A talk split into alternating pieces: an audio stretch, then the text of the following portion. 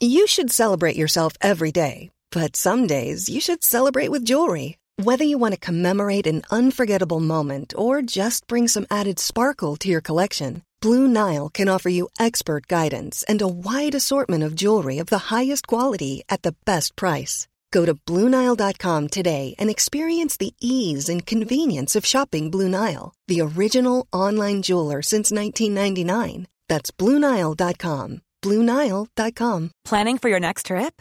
Elevate your travel style with Quince. Quince has all the jet setting essentials you'll want for your next getaway, like European linen, premium luggage options, buttery soft Italian leather bags, and so much more. And is all priced at 50 to 80% less than similar brands. Plus, Quince only works with factories that use safe and ethical manufacturing practices. Pack your bags with high-quality essentials you'll be wearing for vacations to come with Quince. Go to quince.com slash pack for free shipping and 365-day returns. Not Flash, just podcasts. Strike up the band.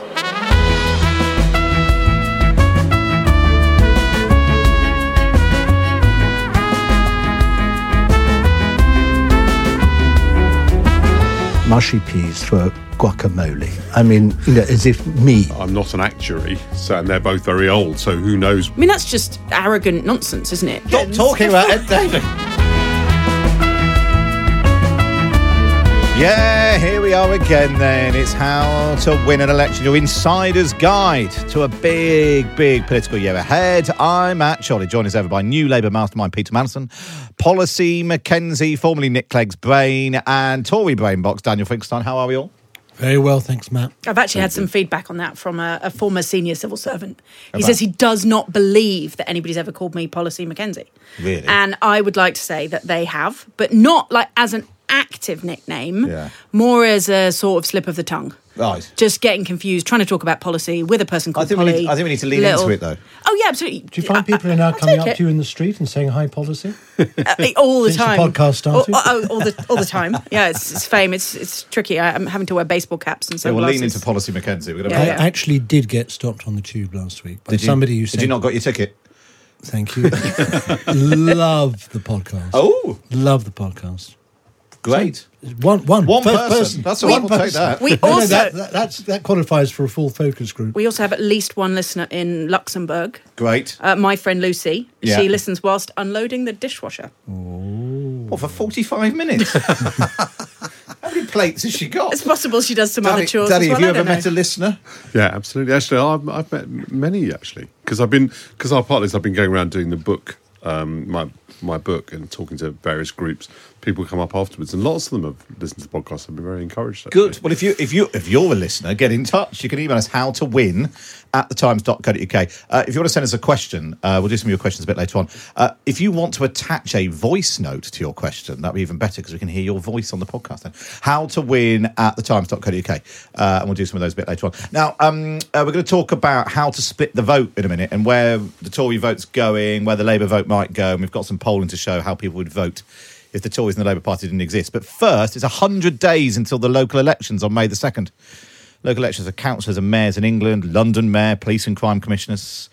Um, do they matter? I mean, they obviously matter locally as to who's running your town hall. Danny, as part of your ongoing campaign to say that nothing makes any difference to the elections, um, do the local elections make any difference? Look, I think I think you know, um, being being a Bayesian, uh, new pieces of information move my view. So the discussion we had last week, I think. But both Polly and What's, Peter what's a were. Bayesian? We all looked a bit confused. It's about probability theory and Oh, okay. where you start. Oh, so, yeah, so- so taking it into is, account yes. new pieces of information. So Polly and Peter made the correct point that actually these um, these events, big political events, let's take for example the Eastbourne by-election in Margaret Thatcher's premiership. That was a contributory factor to her defeat and naturally her being her internal defeat and her being removed as prime minister then made a difference to the next general election so there, As so was Midstaffs and Vale of Glamorgan. so I, I don't believe they influence the top line. In other words, I don't think that voters are paying attention or, or, or their, their votes shifted by the event, but they do shift events in politics. So I think I would adjust you know my sort of general view that the that that, that lots of these things are noise rather than signal. They do have um, an, an effect. So, And there's also just a, a practical point, isn't it, Polly, that if the Tories lose lots of councillors, they're less likely to be enthusiastically going out and knocking on doors and leafleting come the general election. There's a sort of foot soldiers problem. a massive foot soldiers problem. And most councillors, uh, except for parish councillors, get paid, and and so they may actually be short of an income. I mean, lots of them are retired, but nevertheless, they might actively have to be working somewhere else, as well as the lack of morale and enthusiasm that they might experience for having, uh, you know, lost lost a position. Uh, potentially, they might have to be, you know, renegotiating the leadership of the council. So, so both morale and practical, you know, I guess doorstep hours are going to be really reduced by a, a big reduction in the number of councillors. Third factor, in addition to morale and momentum, is the authority of the Prime Minister. You know, if they feel he's not a winner, uh, then you know his authority further subsides and everything is made much more difficult. People are much more prepared to sort of speak up against him, create waves, create problems, not fall into line. And I think that will be the story of the rest of the year if uh, Sunak, as he has indicated he might, go for an autumn election.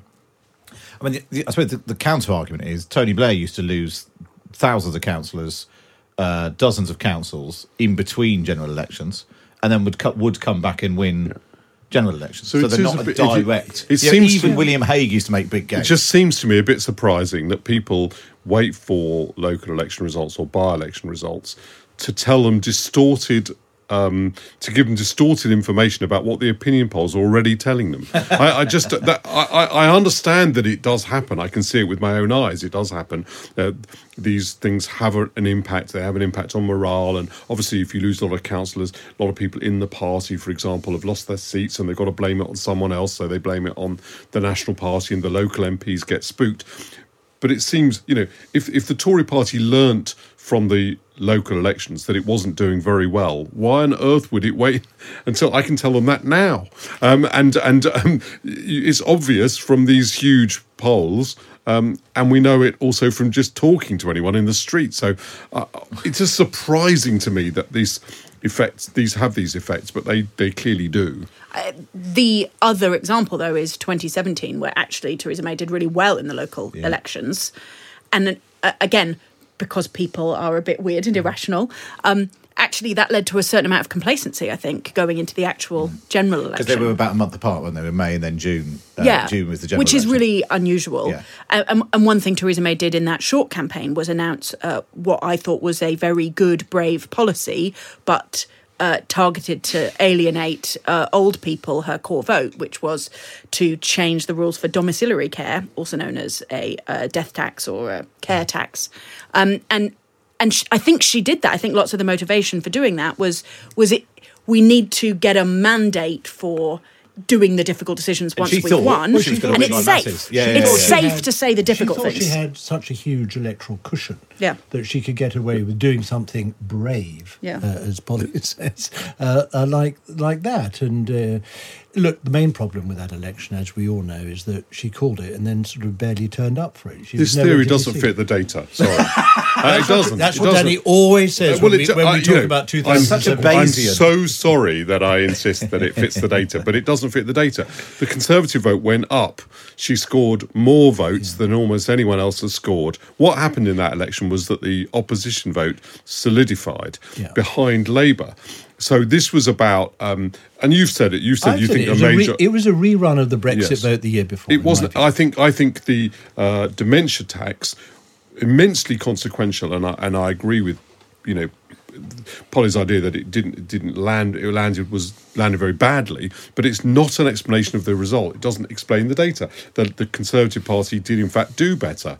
Um, it's just that Labour uh, did better than everyone thought because I, I, think you're right, Peter. I think the European referendum was a large part of it. And the Liberal Democrats falling back during this campaign and not being as they had been at the beginning, they people thought of them as the kind of repository of an opposition vote, and it didn't. That didn't happen. I just want to dispute with Danny one more time in that perhaps it's too simplistic to say, oh, she annoyed really old people. But um, the reason Boris Johnson was able to win in 2019 is that he has one clear, simple message, which is get Brexit done. That's what Theresa May tried to do, and then he was she also facing Jeremy Corbyn, who by that time the But they penny had both were. dropped mm. in, They both in, were. in the minds of many voters, and they weren't going to have the point moving on to oh as well as getting brexit done i also want to do a whole range of difficult things and let's have a sort of operational plan for different parts of the state that that takes you away from a core focus on I need a mandate to get Brexit done, which which is what she originally called the election mm. for. She came back from her walking tour with a vision of running an election that told that story, and then she got complacent and started to tell multiple stories. And I think that does harm But her the vote- election campaign. She barely told any But her vote went up. there was hardly Sorry, a but her campaign at vote all. went Yeah, a up. vote, a vote to go up. Uh, to go- and this is important in the splits uh, issue Yeah, yeah. that you want to discuss, Matt, because what happened in this election was the opposition solidified. Now, it could be that that, that Theresa May ran a campaign. This would I would argue was a big failing of the Conservative campaign in 2017. It it did solidify the campaign. Now, one aspect of that could be people didn't feel strongly enough about the Tory narrative that they were desperate you know not to not to defeat it. So it was all right you know an, an opposition force could be created or people felt antagonistic to the tories so they solidified around the one force that could defeat it. Those those are failings of the tory campaign. But it, but it's not an explanation of the tory election result that theresa may failed to get across to people because although undoubtedly that's true from focus groups, it didn't affect the bottom line. So it's not an explanation of the result. One of the things we'll come to the uh, how votes uh, split in a moment. The other thing I want to talk about because it's it's a sort of new thing that's happened since we last spoke is that Keir Starmer has been given permission to start the access talks, which is where the opposition could start talking to uh, the party and government about what they would do when they get into government. I just want, presumably, you've all been involved in in these things. Peter, you must have Some done more it. than others. You have, I haven't been. Just sort of rubbing it in there with my two colleagues. Uh, no, I was involved. Uh, being, I was involved. One-upmanship. Yeah. Um, uh, uh, I wear my Access Talks sort of medal, you know, very prim. Uh, no, it was a bit be- before '97. Before obviously. 97. But the the point about the Access uh, Talks is that they, you know, they fire the starting gun for the election. We know it's coming. It's election year. This is why Rishi Sunak was sort of reluctant uh, to see this happen because, you know, the moment the opposition starts talking to the civil service about what they would do in government, that sends a signal to the public that actually change is possible. And And how much do you share? Because obviously there's a risk that it could leak. It tends not to leak. Yeah. I mean, the talks are very confidential. I mean, look, to begin with, the talks will consist of Keir Starmer and his colleagues explaining to the civil service how they want to manage hmm. a mission driven government. So, what Starmer wants to do is identify sort of five key priorities that bridge across different departments. For example, economic growth is the central one. Rebuilding the NHS, getting the NHS back on its feet is uh, the second. Expanding educational opportunities, fighting crimes in local communities, and the net zero uh, goal. Now, those are sort of five um, sort of properly, fully badged missions, and he wants the whole of government sort of reconfigured to get behind those uh, uh, missions.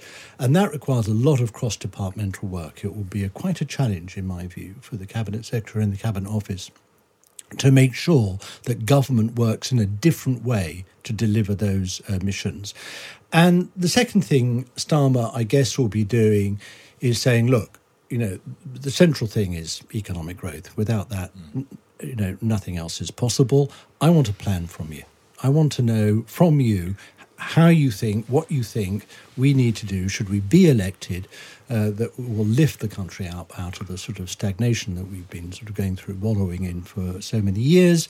Uh, and I want to discuss with you a clear plan for doing that. And those are the two sort of pillars, I would say, that initially on which the talks will rest. Polly, did you do any before 2010? Given the polls were close and there was at least a possibility there of were hung access talks. Yeah. I was I, I supported the coalition talks, but not the uh, access talks that preceded it. I mean, they they were not extensive. The Conservatives had done, for obvious reasons, some really extensive planning. You know, month by month. Uh, operational plans, which they had shared with the civil service, and then had a whole kind of uh, a plan for the governing infrastructure around the changes to the strategy unit, the prime minister's delivery unit, mostly abolishing things that we shouldn't have abolished. But but it, it is interesting, you know, the way Peter's talking about how do you mach- change the machinery of government in order to operationalize a different kind of politics and a different kind of agenda. I don't mean just like changing the names of the department and moving a little team from here to there, but trying to think about. Um, so the, the sort of the, the Blair Brown era is characterized by this idea of new public management theory around targets and delivery mechanisms. I think the new thinking you're seeing in Labour, after the Conservatives sort of dismantled that without really a a plan for what would come next. So that's part of what's going on in our public services. I think Labour are exploring a, a different kind of model that's much more influenced by mission thinking and design thinking. Uh, so I think that uh, a sensible cabinet secretary, sensible uh, heads of the policy profession uh, will be talking to Camden Council, Georgia Gould, who is quite close to Keir Starmer, and they are pioneering a different model both of policy development and delivery.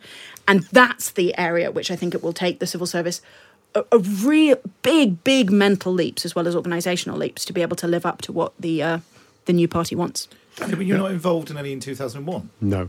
Um, but uh, be, well, because um, I that was took place with someone else. I wasn't doing it. Oh, so, but, so, uh, so there would have been. The, there was, Hague there was, but have you know, I think No, they take they take a very they take. I mean, interestingly, they take varying degrees of seriousness Yeah, yeah, depending yeah, on yeah. The how polls, seriously people took take the prospect. And it didn't loom very large either for us as a team or for the go- or you know or for the civil service at the time. And, Why, but- Danny? By, Why? by the way, um, on the issue of whether or not you know the government should start it early and should delay it, and because it's you know harmful of the credibility. I mean, this will you know the, the starting of the access talks will devastate Conservative credibility all the way from Whitehall to Victoria Station. Right? No, nobody else beyond that. Is that another thing which won't make any difference? Yeah, completely not. And and what it does, but but it's very very important for um, for future government. So I'm all in favour. I I actually think there ought to be mechanisms in place for the opposition all the way through a parliament, and um, it should be much more extensive. It should start much earlier.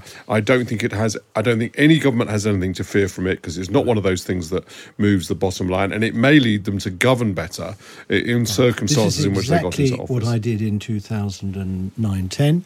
I invented my own access talks, and I had six months before the election regular private meetings with my shadow as business secretary, Kenneth Clarke.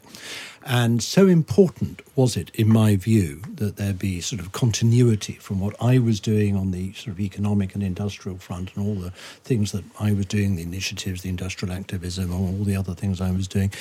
Um, so important was the continuity from one government to another that I agreed to meet Ken Clarke every month in my room in the House of Lords privately to take through take him through what I was doing and why, and try and enlist his uh, support. So that would you know go over into the election uh, should they become in the unlikely event of the Conservatives uh, uh, replacing us in government, and that I did very successfully. There's only one thing uh, he demurred over. It doesn't matter what that was. It was actually to do with Royal Mail, but the rest he signed up to. But then, lo and behold, Vince Cable. Vince Cable arrived, with whom I'd had no discussion, who did who initially did all sorts of rather stupid things, um, including abolishing the regional development agencies, which they subsequently Oh, that takes me which they regretted That was a Steve Hilton initiative, that one. Oh, uh, that, that, agreed all to by Vince News Cable. And Eric Pickles. Uh, vi- agreed to by Vince Cable and So- and, and Nick Clegg. So I see it's a problem then. It's a it problem was- for- It was an innovation, and it was only possible to do that because of the relationship I had. But then with Ken Can I Clarke ask Polly Justice about that? Secretary, and then obviously went in not knowing anything about that. So yeah, sort so of can I just ask. Polly about that? Which is, so what was the was were the Liberal Democrats involved in talks in government with a view to the possible involvement in a coalition, or was it sort of one of those talks that, in case they took over government? Uh, no, I mean the intention was to help us and the civil service to prepare for if there was a coalition, but a bit like two thousand and one, but you know smaller. The the extent to which that was really being planned for on either side was extremely limited. You know, the, the in fact, as I understand it, um, Gus O'Donnell had done a series of sort of war games planning out what would happen in the event of a hung parliament, and they had concluded that the only thing that was impossible was a uh, Lib Dem Tory coalition. so, um, so they were not really expecting us, uh, though they did a bang up job of being nice to us. Uh, yeah. Well, I'm sure we'll, we'll get into how to do a coalition, although it seems at the moment, if you look at the polls, unlikely, but we'll do that o- o- on another week. Uh, Let's uh, Up next, we're going to talk about uh, where the vote is splitting. Where's the Tory vote going? You know, it was going all over the place as part of the problem. Uh, will reform split the Tory vote? Could Jeremy Corbyn split the Labour vote? We'll do that next on how to win an election.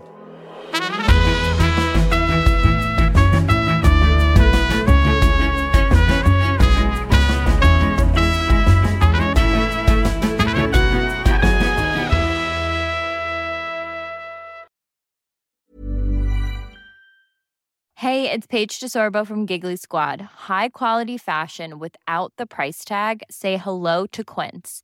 I'm snagging high-end essentials like cozy cashmere sweaters, sleek leather jackets, fine jewelry, and so much more. With Quince being 50 to 80% less than similar brands. And they partner with factories that prioritize safe, ethical, and responsible manufacturing. I love that. Luxury quality within reach. Go to quince.com slash style to get free shipping and 365 day returns on your next order. Quince.com slash style.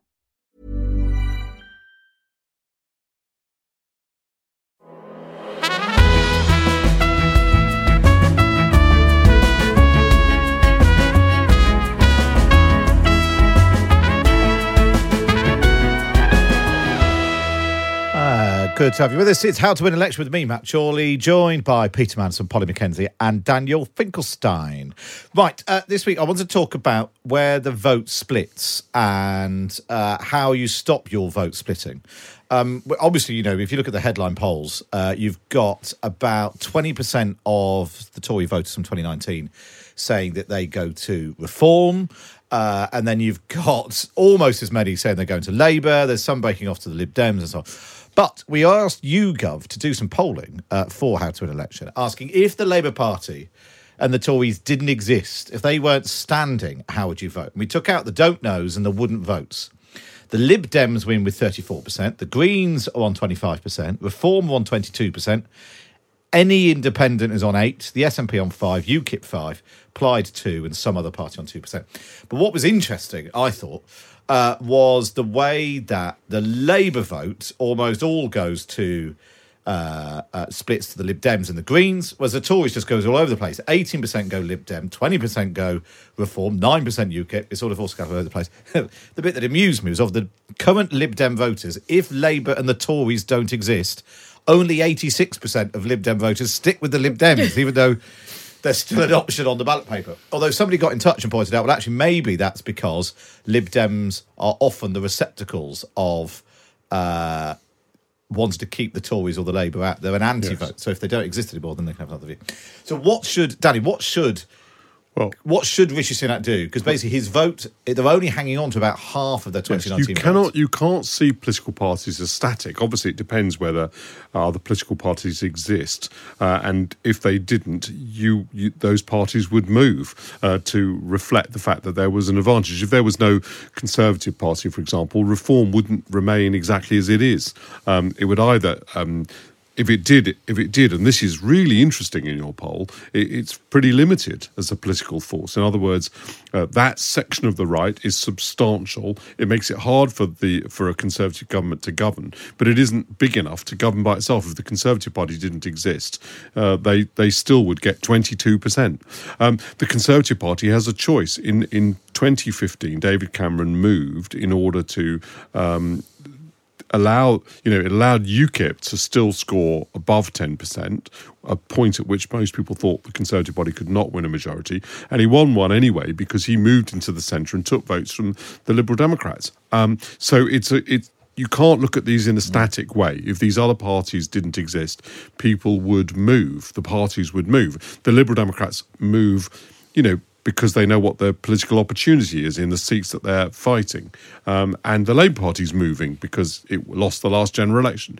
So um, these, these splits are not, you can't look at them in a static way. So, what way. should Rishi Sunak do about reforming Nigel Farage? Look, Should he flirt with them? I mean, all this stuff about inviting him to be an MP or not, or my view is that my view is that the demographic represented with, with, with reform at its core, the demographics and the uh, politics that is involved in is limiting to the Conservative Party. If the Conservative Party wants occasional power, when the Labour Party drops it, they want the Labour Party to be natural party of government. They want to reverse um, the process that Baldwin set in, in motion in the a century ago, because uh, Monday was a century of the first Labour government. This was pretty deliberate of Baldwin. He wanted a Labour versus Tory uh, split, with the Tory party being the national party.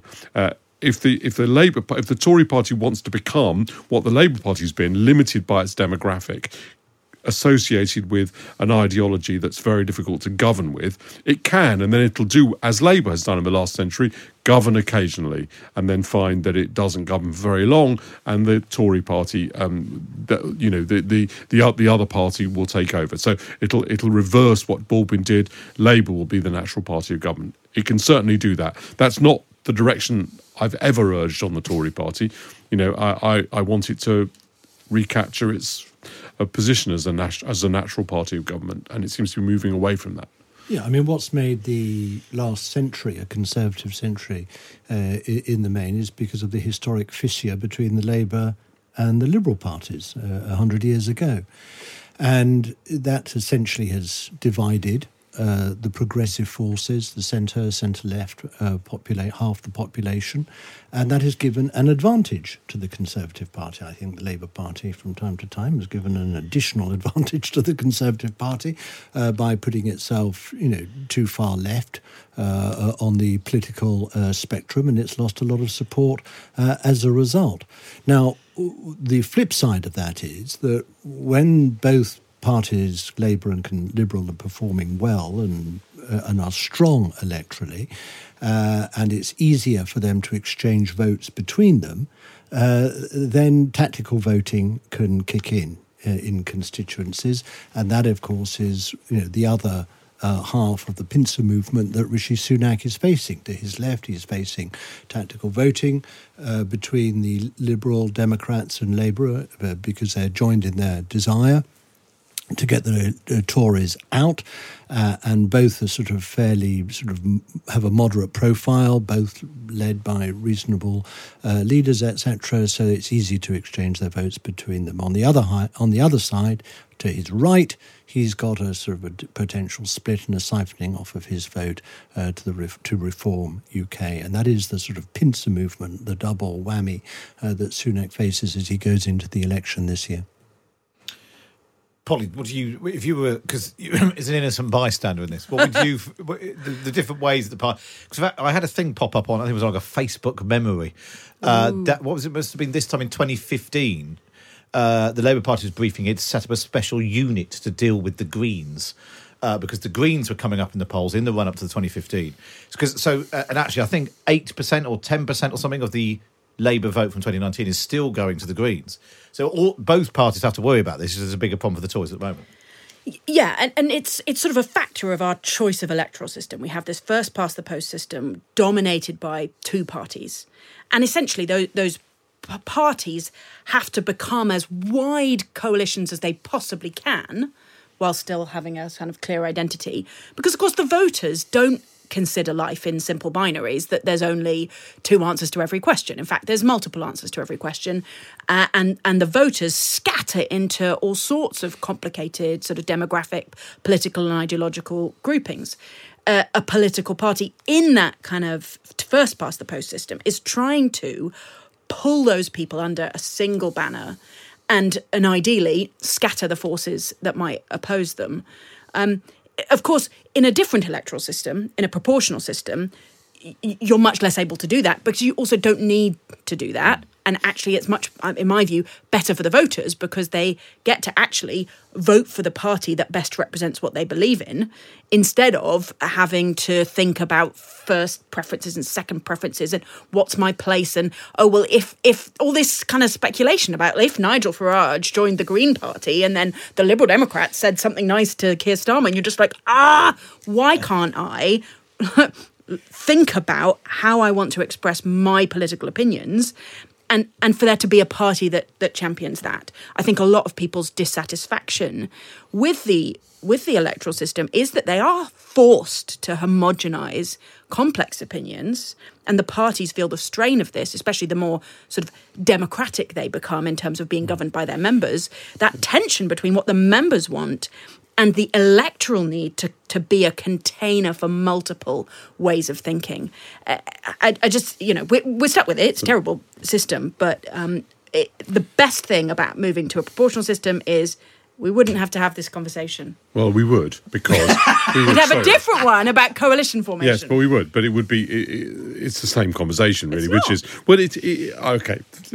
Um, Of all the things to fall out about, I knew it was going to be PR. no, I'm not here. I'm not here discussing with the merits because clearly there are merits to proportional representation. Polly's outlined what they are, which is you can vote clearly for, as it were, your faction, but are um, you know the, the, a smaller group that represents more clearly your view. And my experience of it, by the way, um, when I was involved in smaller parties was that even then uh, it was remarkable how often you ended up disagreeing with your uh, political party. Uh, so, so It's it's never the it's- SDP. It's, yes, it's never completely satisfying. But let's um, let's assume that it's reasonably satisfying or more satisfying than the current system. You are still faced at the end of the day with a decision if you are a conservative um, whether you want to have a coalition with Jacob Rees-Mogg. That uh, doesn't go away, that decision. Um, and it just puts it off until after the election. It, it makes it um, possible for voters to control then um, which party they vote for, but they lose control of which coalition they enter into, which was actually a lack of control that Liberal Democrat voters really hated uh, in in twenty um, uh, in 2010, and they sort of punished the Liberal, Liberal Democrats for losing that. So they gained the advantage of being able to vote for a party and lost control of who the coalition was. Whereas at least when you vote now, you kind of know. Yeah, this is a completely sort of pointless theoretical discussion because nobody is proposing. stay listening. Nobody, actually. nobody is proposing that we move away from our electoral uh, system first past the post. Well, the Lib- Lib anytime, Dems do, any- don't they? Yeah, and the Greens. Uh, well, But neither the Conservatives or the Labour. it's not going to happen. Look, the, the, I think we In the should get. second Labour term, sorry, Peter, can I just press that? Well, So, uh, I, I think you're right. It wouldn't happen at this election. Let's say um, Keir Starmer wins a majority at this election, and the next election, obviously, there's a fall off slightly to the vote. It doesn't take much for him to be back in the uh, position whereby he has got then a to form a not a coalition, but he's got to have a majority. He's got to have confidence and supply. You're saying there's no circumstances then in which the Labour Party would not offer the Liberal Democrats electoral reform to provide it with confidence and supply. They might they might offer in extremis, although I doubt it, another rerun of the pr- referendum that we had on the alternative vote system, which is not strictly proportional representation, uh, and that the Liberal Democrats extracted from the Conservatives as the price for the coalition. Uh, they then didn't sort of campaign properly in that AV referendum. They lost it very badly. The Tories sort of just jumped all over them, and it was just a uh, it was just a disaster for them. And I don't really think the public. Uh, are going to be in the mood for revisiting that anytime soon, but I don't rule it out. Sort of- I don't rule it out. The other thing I I- think we should get back to the politics of this, Well- which is basically the politics of Reform UK, which is an anti-immigration party. It's why Rishi Sunak is running scared over his Rwanda bill because if he, he thinks that if he can just get one poor benighted asylum seeker on a plane, very expensive plane ticket by the way, uh, to Rwanda, this will sort of see off Reform UK. I think he's deluded. I don't think he will because I think that Reform UK It's not just are chan- I, they are channeling. just about that. Hold on, let me make my point. Sorry, I sorry, think the uh, Reform UK are rather successfully, which is why they've doubled their voting intention uh, performance in the polls over the last year. They are channeling genuine public sentiment about immigration. Uh, and that is why uh, Rishi Sunak is running scared uh, on this subject. And by the way, it's a real issue. I mean, for very many people in the country, particularly older white uh, male voters who voted for Brexit, they thought this was the way to deal with the number of people coming into the country. They've now seen that Brexit didn't provide the solution and they're very angry about it and they're taking it out on the Tories. But it's And not just Rwanda that he's using to try and kind of show that they're doing something on immigration, they're also targeting a massive source of revenue into this country, which is international students. Yeah, yeah. Uh, and and In uh, order to get try and get some of the numbers. just because it's the only number you could you could possibly affect, and so university bankruptcies, who cares about those? So long as Keir we have Starmer has fewer pro- students. promised to do something about it too. By the way, the only difference between the two of them is he's not actually implementing his policy. He's not yet prime minister, but Yeah, he'll have exactly about, this problem. Um, on on the Labour side, I mean, they are holding on to what eighty six percent of their vote from 2019. They're losing some to the Greens. Uh, Peter, how big? a- Well, two questions, I suppose. How big a problem would it be if Jeremy Corbyn launched a party, and how big a problem is has been the backlash from the left over Keir Starmer's position on what happened in Gaza and his sort of full throated support initially for uh, the Israel uh, Israel's response that did upset some people on the left. Is there any possibility of leaching support to uh, whether it's a George Galloway outfit or Jeremy Corbyn outfit to the left? Well, obviously, uh, the far left and George Galloway uh, and people like that are, are trying to recruit, mobilise party people behind them uh, over what's happening in Gaza. No doubt at all about that. They've always done that with the Palestinian issue. It's a totemic issue uh, for them, uh, and they have their uh, tactics well worked out. Now, does that translate into a new left uh, party headed by Jeremy Corbyn? I don't think so, um, because I think that. Jeremy Corbyn has had his moment in the sun, his star has faded, the organisation that gave him momentum in both senses of the term. The momentum organ, named organisation has subsided and, and slunk away. He previously had the support of uh, the biggest trade union, Unite, led by Len McCluskey. I don't see Len McCluskey's uh, successor uh, moving behind the formation of a new uh, party. So I just don't think it's going to happen. If it did, I think it would get nugatory uh, amounts of votes uh, in, in the country. It's fascinating now. We'll wait and see. And I suppose at the moment, know, if you just have to look at the polls, and Keir Starmer is in a very different place to where, you know, he was what two years ago, certainly, if not if not a year ago. Right, enough questions from me. Uh, let's do some of the questions that you've sent to how to win at the thetimes.co.uk. Email how to win at thetimes.co.uk. Uh, Darren from Sleepy Wiltshire emailed in saying, Dear panel, great podcast. Keep up the political bants. I bet you hate that phrase, says Darren. Correct. He says, anyway, my question is the best TV show ever is The West Wing. Is there anything you've been inspired by from the series or taken as an idea from it, or a storyline that has actually happened in UK politics? Or more generally, let's talk political. Do you, are you, are you fans of The West Wing? I couldn't really get into it. Loved the West Wing. I found it a bit soppy and slow.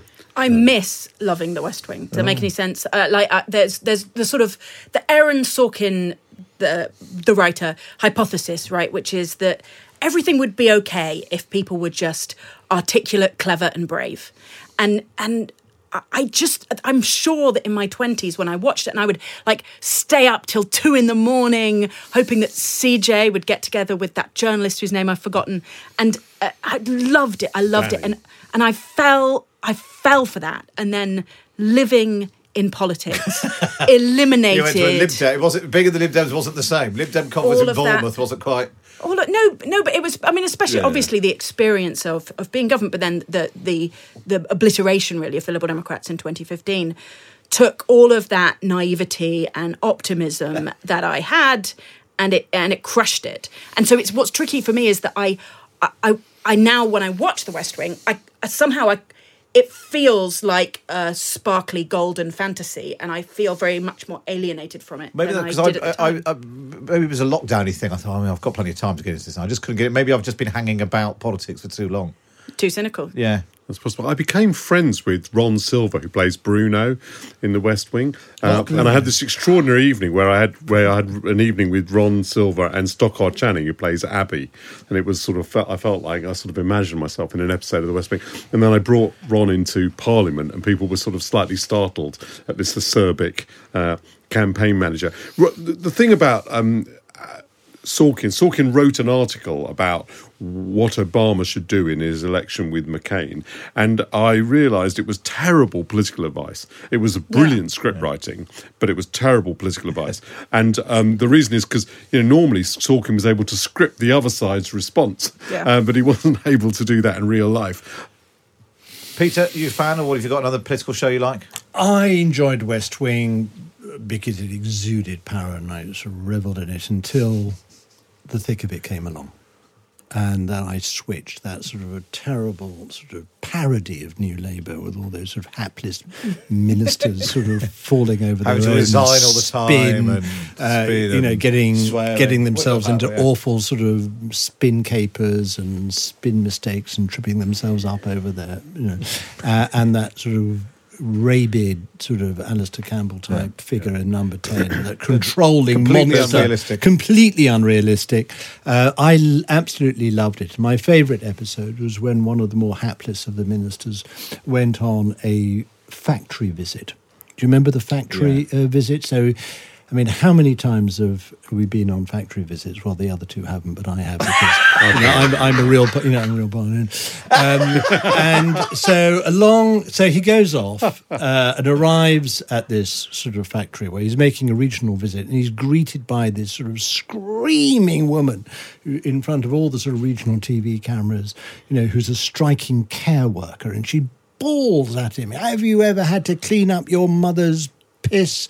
You know, do you, do you know what it's like, and do you know what I'm paid, and what are you going to do about it? And the ministers are faltering all over the place. And he gets into the factory, and he goes around the factory, and he literally can't think of anything to say about this factory. I mean, factories to this minister all look the same. has no idea what they do or how they work. So he ends up sort of saying, God, what wonderful pipes you've got. I, I- I mean, I have I been love, there. I, love the been there. episode where where they where the policy that they're about to announce is nixed by someone in the office on their way, and they arrive They have to make and they up have to to make one, and car. somebody comes up with the idea that it must be compulsory for everyone to carry a plastic bag. Yeah. and that really just made me laugh. Well, So because quite a lot of so- them became real. policy- the spare room database. Policy something- Mackenzie will have come up with. Yeah, we'll yeah. have, we'll have, we've all been there. So um, Well, you can email how to win at thetimes.co.uk with more questions and uh, your own TV suggestions. Uh, that was How to Win Election. I was Matt Chorley, Daniel Finkelstein, Polly Mackenzie, and Peter Mandelson. We'll be back next week.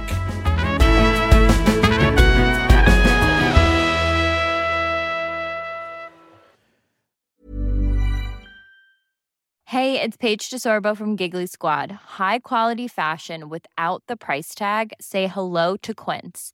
I'm snagging high-end essentials like cozy cashmere sweaters, sleek leather jackets, fine jewelry, and so much more. With Quince being 50 to 80% less than similar brands. And they partner with factories that prioritize safe, ethical, and responsible manufacturing. I love that. Luxury quality within reach. Go to quince.com slash style to get free shipping and 365 day returns on your next order.